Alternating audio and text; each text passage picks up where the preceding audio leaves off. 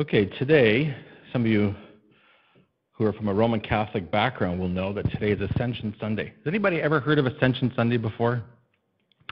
No, one, two, three, four. I want to count everybody. No, I'm just kidding. We won't we'll let that go. Yeah, every, if those of you from a Catholic background know that this is the day, the Feast of the Ascension, and it's a celebration of Jesus Christ uh, going into heaven 40 days after he arose from the dead. Now, it's a, it's a, a feast that in most Protestant churches they, they don't recognize. Um, not because they don't believe in the ascension, they absolutely do, but they tend to uh, bypass that in, in their celebrations, celebrating more of the big events like Christmas and Easter. So, Ascension Sunday. This will be the very first time, I think, in almost 30 years that I've been a pastor that I, that I think I've spoken specifically about this. Of course, I've made reference to it numerous times, but never have I especially zeroed in on it. So today is Ascension Sunday. And uh, again, it's, it's a celebration of Jesus going back to the Father. As I began to meditate on this, I began to recognize that it has huge, huge uh, implications for us. And um, I got to be honest with you, I feel a little ashamed of myself having not uh, pursued this. But today, I'm going to pursue it. And I hope and I pray that when you leave here today, that your heart will be set on fire again if, you, if the fire's gone out, and that you will be reminded of your responsibility as a Christian. Now, I just want to set at ease the minds of those of you who uh, maybe uh, have a, a, bent towards skepticism because you are thinking, well, Jesus arose, arose and went into heaven. Um, at what point did he actually get into heaven? Those of us living in this generation know that if you if you rise up, you will eventually go through our atmosphere out to, into outer space, and when will it stop? I remember my grandmother, who was a, a real skeptic, and uh, basically um, didn't know Christ. I remember her saying when the astronauts went into space, they didn't find heaven, they didn't find God or Jesus up there floating around. Very sarcastic. And uh, that might be some of you this morning. You might be wondering, well, what's it really all about? Well, I got to tell you this. This idea, this understanding of the universe as we understand it, is a relatively uh, new discovery in the history of humanity. In Jesus' day, this is, their, this is what they understood or recognized uh, as, the, as, the, as, as what, what the world was, what the universe was. And it was the, go ahead, it was the earth, and then below was hell, and then above was heaven. And that was their understanding, basically a, a three tiered cosmology. And so here's the thing Jesus was very specific and very intentional about making sure that his disciples understood that he was going to the Father. And the way that he communicated that was through this ascension, what looked like Jesus going up to heaven, going up right before their eyes. Jesus did this in order to communicate and make it clear to his disciples that in fact he was going to the Father. Now, those of us in our generation, in our age, much more sophisticated, uh, we understand that, that obviously something else was going on, or this whole thing is a myth. Well, folks, I got to tell you this morning, Jesus communicated in a way that his disciples could understand. And God has done that through the ages. He's communicated with, with us in a way that we would understand. So, what happened here? Well, again, let's back up and take a look at what happened in those 40 days after Jesus rose from the dead. The Bible is clear that when Jesus rose from the dead, he had a, what we call a glorified body. His body was not like the body that you and I have now. In fact, his body was changed. And we see Jesus able to appear in one place and then appear somewhere else and then appear somewhere else. We see him able to walk through, literally being able to walk through walls. And some of you would say, oh, brother, this sounds ridiculous. Don't be too hasty here. Don't be too hasty. We're going to talk about this in just a, just a few moments. Jesus, in his glorified body, was no longer subject or bound by space and time. He was literally able to function in what we would call the fourth dimension. Now, you'll not find the idea of the fourth dimension mentioned in the scripture, but it certainly is implied by what we see here.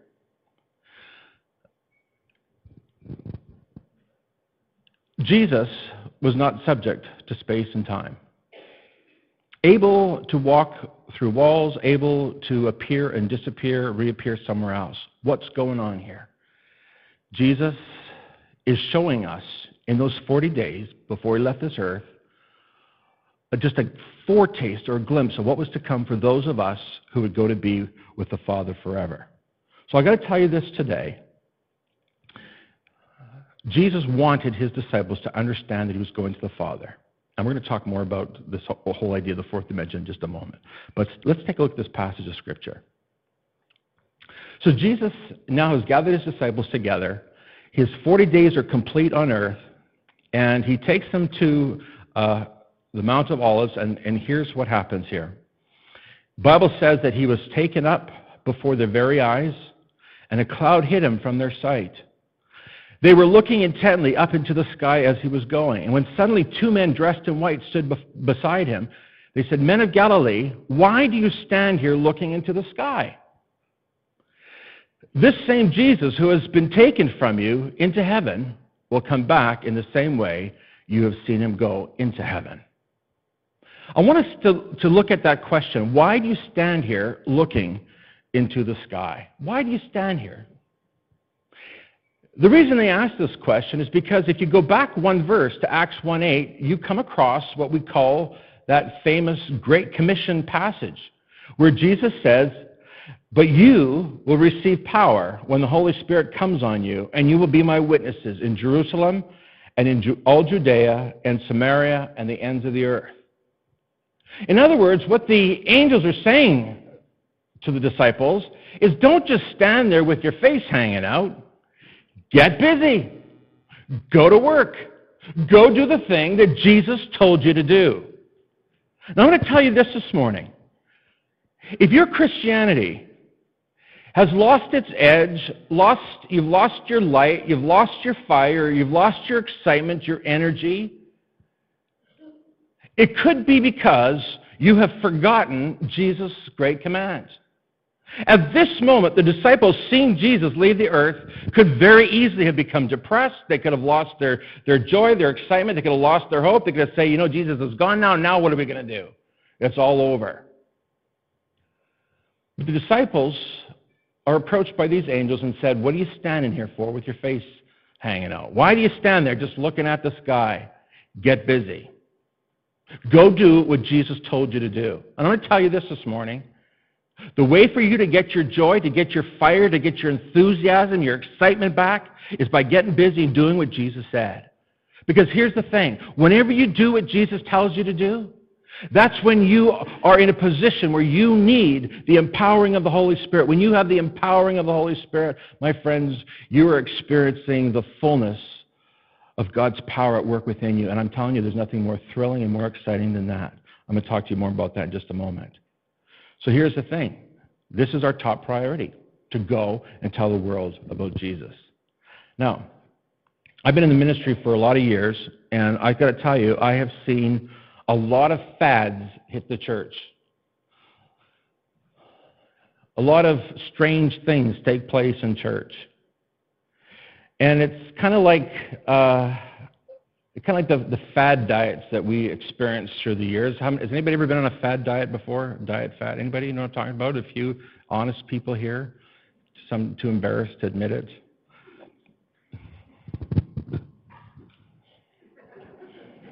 Anybody ever heard of the banana diet? Eat bananas and lose weight? Don't go home and do this, please. It's a fad and it's not good for you. There's a diet that required that you you have cabbage soup Anybody ever hear that one? Anybody done that one, the cabbage soup diet? Did it work for anybody? Did it last? Did it, would it work long term? Probably not. It didn't work for me. No matter how much cabbage soup I had, it was never quite enough. and boy, did I stink. Anybody remember the meat diet? You just eat lots of meat and you lose weight. Anybody remember that? You get skinny, but you really stink again. You know, I mean, we'll do just about anything to look good, right? And then there's the diet where you have no meat and just vegetables, everything else. Um, anybody remember the the diet where you uh, eat mustard? Doesn't that sound like fun? You eat diet, and it's supposed to speed up your metabolism. See, and if you speed up your metabolism, then of course, then you lose weight. Ah, uh, crazy stuff. And guess what? Not good for you. Really, not good for you.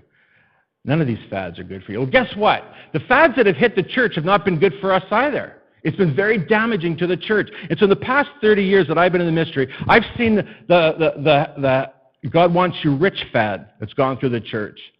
And I've seen churches split over that. I've seen people fall away from God because suddenly they're not getting the wealth that the pastor has been promising them. Anybody get, you don't admit this, that's okay, just keep it to yourself. But you thought God wanted you to be rich and it never came your way. I know pastors who've lost their ministries because they were so adamant about that. I know of couples who've been divorced, who got divorced because of this. I know of people who've struggled terribly because they hitched onto this fad. And then there was a fad that God wants everybody to be healed, no matter what. And uh, I won't tell you the name of this pastor or where he had his ministry, but very, very successful ministry, and he preached everybody was supposed to get healed without exception. And that if you didn't get healed, it's because you had sin in your life. Tragically, very tragically, his wife got cancer. And of course, now he's got to put his money where, or his, his ministry where his mouth is. And uh, guess what? His wife passed away tragically. Believing right to the end that God was going to heal her and that that was God's will. And so she never made, she never talked to her kids. She never prepared her children. She never dealt with it. And how many know today that you're all going to die? Does everybody know that today? Anybody think you're not going to die? Anybody been told by God that you're not going to die? Guess what? That person beside you, they're going to die. So this is really exciting, Pastor. This is such an inspiring message you're preaching here. You're all going to die. This poor man lost his ministry, it split the church. Uh, dozens and dozens of people fell away from God, caused huge, huge damage. Then there was the there was a the pro- prophetic fad where certain people were supposed to be told by God what was going on in your life, and um, in other words, they called it reading reading your mail. So in other words, they can see what's going on in your head and they can they, they, they, they got the inside scoop on what's going on in your heart and life. Pastor big big church in calgary went down that road. And uh, long story very long story just long. He too lost his ministry split the church. People were accused of things or being told that they were doing things or done things and it never happened Many people fell away from God. And one more fad, one more fad damages the church. And of course, the, the, the age old fad of focusing on the end times when Jesus is going to return. Has anybody seen the billboard, billboards up? Anybody seen them in town here? Jesus returns on what day? May the what? May the 21st. Okay, so those of you who are not ready, you should be quaking in your boots right now. Those of you who are ready to go, Big deal. Jesus, come today, come 10, doesn't matter, right? But see, these things become fads that, listen to me, that distract you from the thing that God called us to do. And He called us to go into the world and be His what? His witnesses. There is no other thing. That is the thing. That's the calling. That's the work. That's the job. And the minute you start looking up into the sky and start getting distracted by all the fads and all the things that are going on around you, that's the day you need a tap on the shoulder by two men in white coats. Or, or by angels who stand there and say, Why do you stand here looking into the sky? Get busy. You got a job to do. Go out and be witnesses for Jesus Christ. These were your marching orders. Listen, any preacher, any teaching, any church that, that pushes Any other teaching or any other instruction is preaching heresy. And I'll tell you why.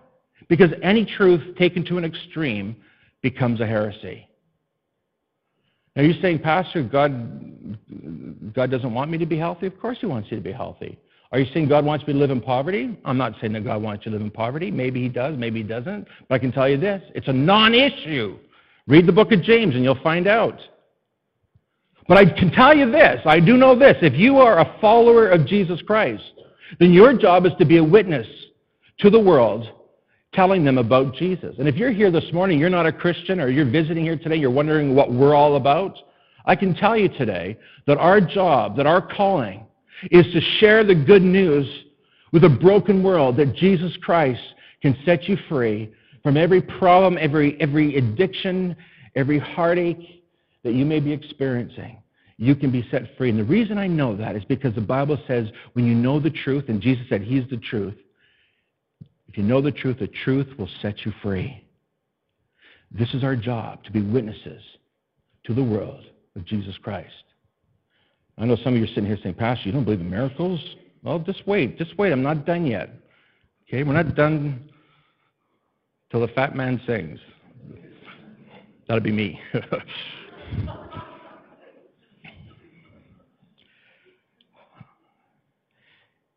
Someone once said that if a church is not involved in the Great Commission and doing the Acts 1 8 thing, that church does not have a reason to exist.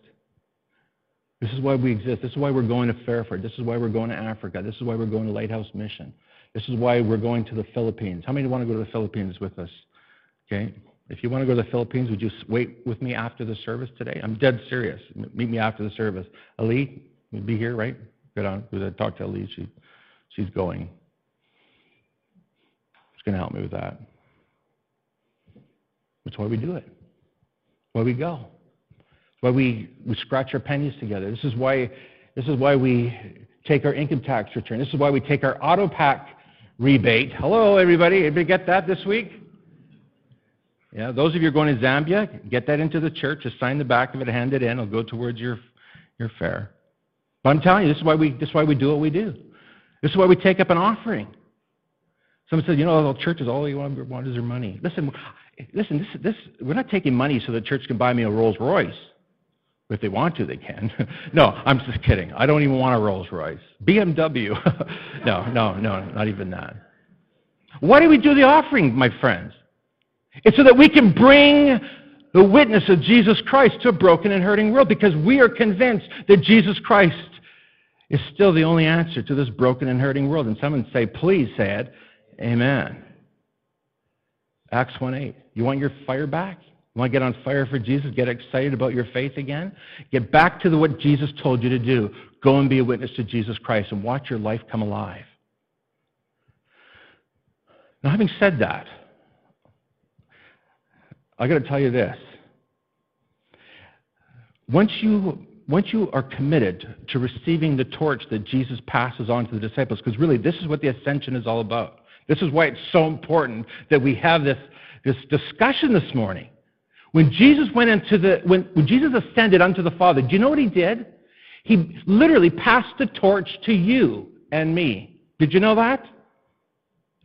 When Jesus ascended into heaven, Jesus is saying, okay, you know what? I've been doing miracles for three years, and I've been preaching, and I've been, I've been healing people, and I've been doing miracles and, and, and, and, and preaching the kingdom of God. Now, now it's your turn. That's what Jesus is saying. I'm going into the Father, and you're going to take over now. Now, I want you to notice something. There is nothing in the book of Acts about a plan B. There's only a plan A. And the plan A is that God wants to use you, right? Does this make sense this morning? God wants to use you to be his representative to a broken and hurting world. So Jesus says this in John 16, 5 to 7. He says, But now I'm going away to the one who sent me.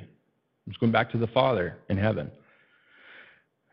And not one of you, Jesus says to his disciples, not one of you is asking, Where am I going? Instead, you grieve because what I've told you.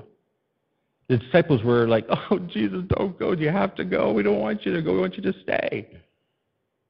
I know some of you today would just love it if Jesus came over to your place and stayed with you for a few weeks. And some of you would absolutely not want that. But wouldn't it be cool if Jesus were right here, right now? Guess what? He is. Listen to what Jesus says. He says, In fact, it is best for you that I go away. Because if I don't go, then the Holy Spirit won't come. And if I do go away, then I will send to you. John 16, 5 to 7. So here's what Jesus is saying. If I go away, if I ascend into heaven, if I go to the Father, then the Holy Spirit will come. But the Holy Spirit cannot come until I go to the Father. Now, I want the Spirit of God to speak to your heart this morning because here's what you and I need to know as believers. Here's what you and I need to know as Christians. And those of you who are looking into this whole Christianity thing, you don't know what it's all about, listen to this. This is cool. Really cool. The Bible says that when Jesus ascended unto the Father, he promised that he would send his Holy Spirit who would do what? Who would come and live within us. I'm going to tell you, this has never happened in the history of the world, in the history of humanity, where the Holy Spirit would come and dwell in the hearts of people. It used to be that God dwelt in temples built by the hands of man, but now Jesus is declaring that the Holy Spirit is going to actually come and dwell within us. Now, if the Holy Spirit is dwelling within you and within me, I'm going to tell you something this morning, folks. This is awesome. This is amazing. This is thrilling. God goes with you wherever you go. You're not alone. And guess what? When you go and do the thing that Jesus called you to go to do, to go and tell the world, to be witnesses, you don't do it in your own strength or in your own power. You do it in the power of the Holy Spirit. When I was a boy, my sister went to camp, Calvary Temple Youth Camp. And uh, she came home, and she was a different human being. I really did not care for my sister too much. It was a miserable thing. How many got a miserable sister? Don't put your hand up. you know what I'm talking about, though. I know you know what I'm talking about. Oh, she was a miserable thing. Oh, just so glad that she was gone for a week. Get out of my sight. Get out of the house. Got the house to myself. Thank you, Jesus. My sister's gone. She comes home from camp. And it was like, who, who are you? Who is this girl that's just come home from camp? She was different. I mean, she was majorly, majorly different. She was happy. Very miserable before. She came home happy. Her face was, it was like her face was glowing. She was actually talking nonstop about God. And I think, are you okay, Kathleen? are you all right? She'd been touched by God. She'd been filled with the Holy Spirit. And I said to her, What happened to you? And she said, Well, I'm glad you asked. When I was at camp, I asked for someone to pray for me that I would be filled with the Holy Spirit. And I said, Well, then what happened? She said, Well, then I began to speak in different languages. It was bizarre, but it was fantastic. You got to try it. And so I said, Okay. If my sister could be changed that much by an experience with the Holy Spirit, then I knew that whatever she had, I had to have it too. And so it was my turn to go to camp the next week. When I got there, went to chapel. I don't remember what the pastor, the preacher was preaching about. I have no, no recollection of that. All I know is that I was waiting for him to finish up. Because I wanted to go to the front of the chapel and kneel down, and I wanted to experience the power of the Holy Spirit in my life. I, as soon as he finished speaking, I came, I knelt down. One of the counselors came and talked to me and said, What are you doing here? What do you, what do you want? Why are you kneeling here? I said, Well, my sister got the Holy Spirit last week, and I want the Holy Spirit this week. I didn't know anything. I hadn't been to Bible school. I did no teaching on it. I hadn't read it in the Bible. All I heard of was that I heard it from my sister. She told me about it, and I knew whatever that was, I wanted that. So he said, Well, it's easy. All you got to do is just confess your sin and then ask God to fill you with the Spirit. And you know what? Just uh, I was in grade six. How old are you when you're in grade six? Anybody remember? Yeah, I was. Uh, that's how old I was. Grade six. Twelve. Thank you. Thank you for figuring that out. I'll put that in my notes. I'm praying, and all of a sudden, it was like lightning bolts going through me from head to toe. It was, I was, my whole being was hot with the power of God. And I began to pray and to speak in another language, began to worship God, began to cry and laugh and thank the Lord. And I didn't want to leave the presence of God. I did not want to, I did not want to miss anything. And the curfew, everybody's supposed to go to bed at 9 o'clock. I was in the chapel till 11 o'clock at 12 years of age with bears on the ground. I didn't care about bears. I would just, I, I could walk right by them. I didn't care because I'd been in the presence of Almighty God. I was filled with the Holy Spirit. I could tell you, my friends, there have been very dark times in my life. There have been times when I felt doubt in my heart. There have been times when I've when I felt under attack and struggled. And guess what? I always go back to that night in the chapel when I met with God and God met with me, where I experienced the power of the Holy Spirit in my life. I want to tell you something this morning, my friends. God wants all of us to experience an experience with Him. Maybe not identical to what I experienced, but God wants you to experience Him. He wants you to experience an empowering of the Holy Spirit. Because this, my friends, is what Jesus promised.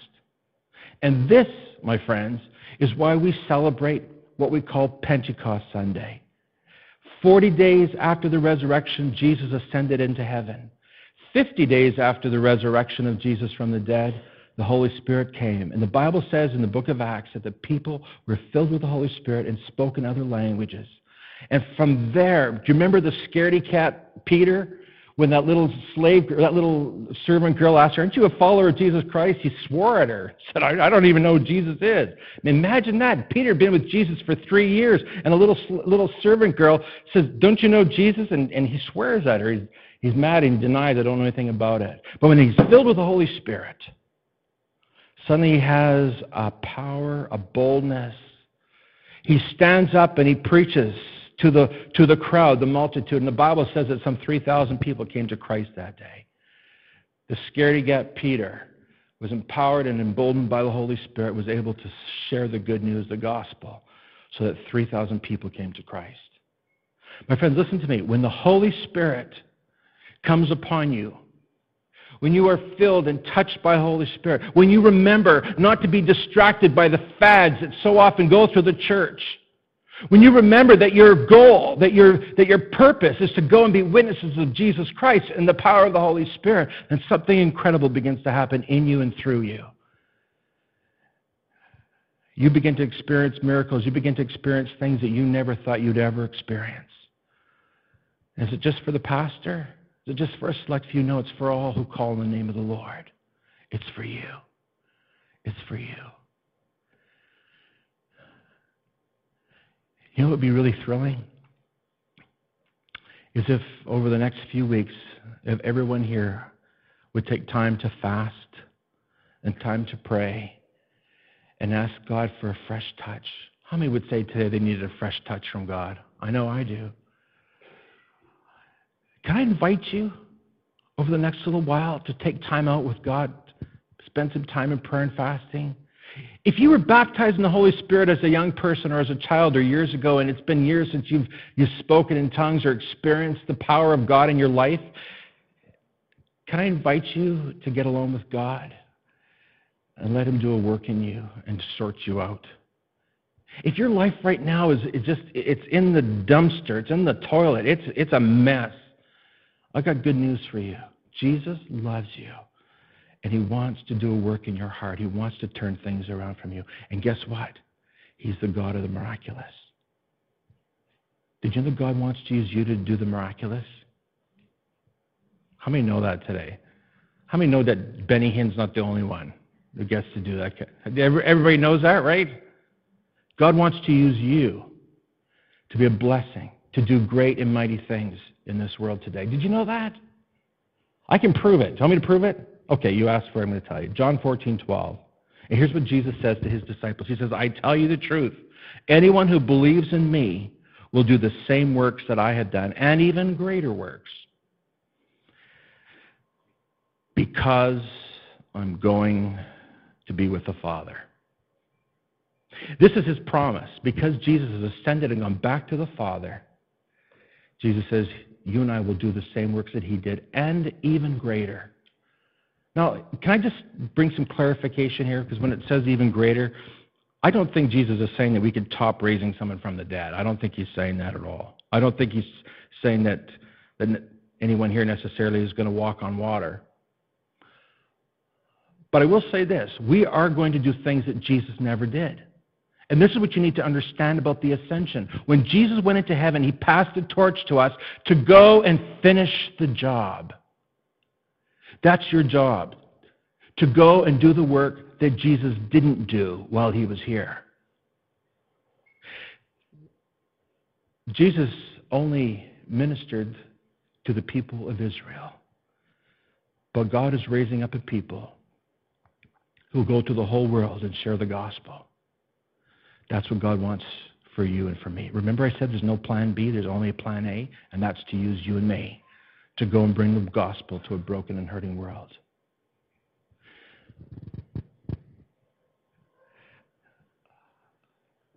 You know, uh, there's nowhere in the Bible where it talks about the great miracle that we experienced right here in this church. We wanted to buy this building for 550,000. We had a 150,000 we got from our property, and then we needed another 400 grand. And we said, God, where is this going to come from? Because we know this is what you want. We asked Safeway, could you give us 400 grand? Could, could you possibly give us 400,000 $400, so we could buy your building from you? And they said, yes. And I wrote a receipt, the biggest receipt I ever wrote in my life for $400,000 to Safeway. You won't find that in the book of Acts. But I can tell you this it's the ongoing story of the book of Acts because it's the acts of the Holy Spirit. And what God did at the early church, He wants to do today through you and through me. You say, miracles? Really, Pastor? Can I just remind everybody of something? When I was in Bible school, I read a book called Flatland. Has anybody heard of the book Flatland? It's, a, it's basically a story about a two dimensional world where, where everybody is flat, two dimensional. Okay, you get this? Are you getting this? Okay, so here's the thing. Um, let's say you and I were two dimensional. If we were in a maze, anybody do mazes? Sometimes little puzzles where you got to start and then get to the end and not get stuck. Okay. If you were two dimensional, you could not go between the lines. Like you could not cross over lines. You could only go where there was, a, where there was not a line. But let's say somebody from the third dimension visited the two dimensional world. As a three dimensional person, you would have the ability to step over the line. And the minute you stepped over that line, guess what? You disappeared to that flatlander. Let the Spirit of God speak to your heart right now because, you know, we are so stuck in this third dimension that we don't understand that there is a spiritual dimension. And what looks like a miracle to us, to God, it looks absolutely possible and normal. Just as that three dimensional person in a two dimensional world being able to step over a line, and as far as that two dimensional person is concerned, that three dimensional person disappeared. But what did he do really? He just changed, he just stepped over a line, took advantage of that third dimension. Guess what? God wants to work in you and in me in a dimension that most of us are not familiar with. Did Jesus ascend into heaven? Yeah, he did. But I believe that with all my heart that out of sight of those disciples, he went into that fourth dimension, that place which we call the presence of God, where there is no constraints, there's no time and space. God wants you and I to begin to dwell and live in the miraculous. He wants to use you and me to make a difference in this three dimensional world. He wants us to bring hope and life and healing and the miraculous to people who are bound by this three dimensional world. This is what the ascension is really all about. God passing the torch to you and to me, giving us His Holy Spirit to enable us, to strengthen us, to quicken us, to go forth and win people for Jesus. And if necessary, even to appeal to the miraculous in order to get the job done. My friends, this morning, God is calling you back to that place where you take up the challenge to go and be witnesses of Jesus Christ. If you'd like to be a witness with us going to the Philippines, stay with me after the service because we need to talk.